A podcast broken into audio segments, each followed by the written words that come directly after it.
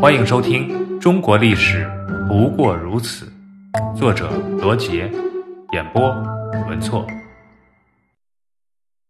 北伐称帝。东晋后期的农民起义被镇压后，北府兵将领刘裕的名气越来越大。刘裕原是彭城人，今江苏徐州。刚出生，母亲就去世了。没过几年，他的父亲也死了。他就跟着继母以卖鞋为生，过着十分贫苦的生活。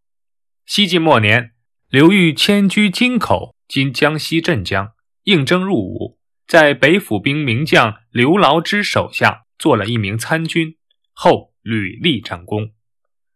公元四百零二年，身为荆州刺史的东晋将领桓玄发动政变，企图夺取刘牢之的北府兵兵权。在刘牢之自杀后，野心勃勃的桓玄逼晋安帝退位，自己当了皇帝。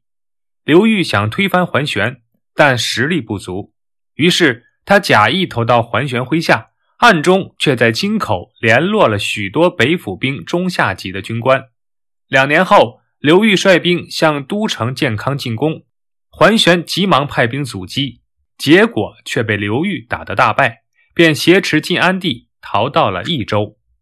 刘裕进入建康后，指挥各路人马追击桓玄，下令诛杀桓玄一族。而桓玄逃到益州后，被当地人杀死。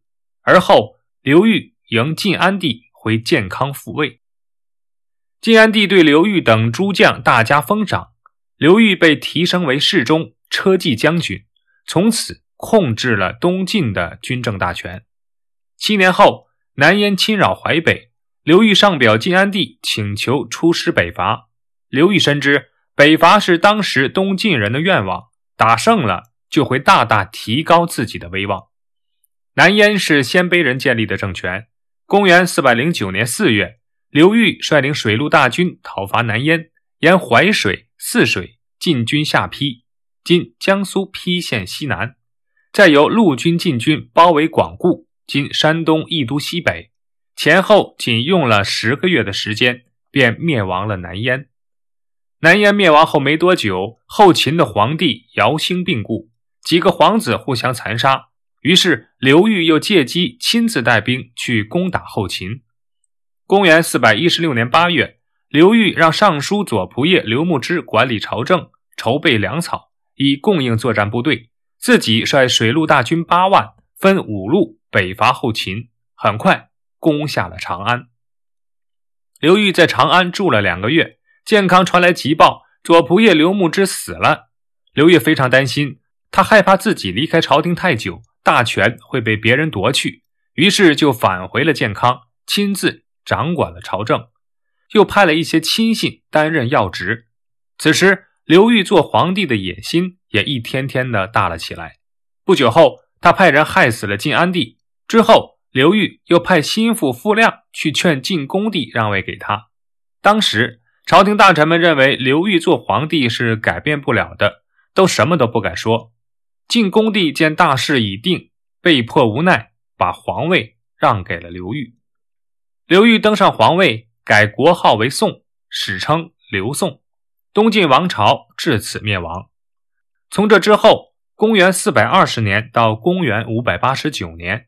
中国南方的政权频繁更替，先后经历了宋、齐、梁、陈四个王朝，这些王朝都在建康定都，史称南朝。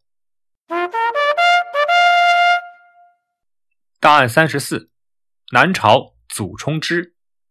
由于南朝社会比较安定，农业和手工业都有显著的进步，经济和文化得到了迅速发展。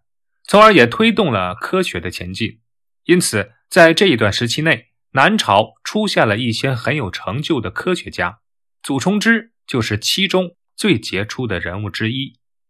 祖冲之主要贡献在数学、天文历法和机械三个方面，成功制成了当时最科学、最进步的历法——大明历，第一次将圆周率值计算到了小数点后的六位。圆周率的广泛应用，尤其是在天文历法方面，凡涉及到圆的一切问题，都要使用圆周率来推算。祖冲之的《赘述》一书被收入著名的《算经十书》中，作为唐代国子监算学课本，可惜后来失传了。制造指南车，指南车是一种用来指示方向的车子，车中装有机械，车上装有木人。车子开行之前，先把牧人的手指向南方，无论车子怎样转动，牧人的手始终指向南方不变。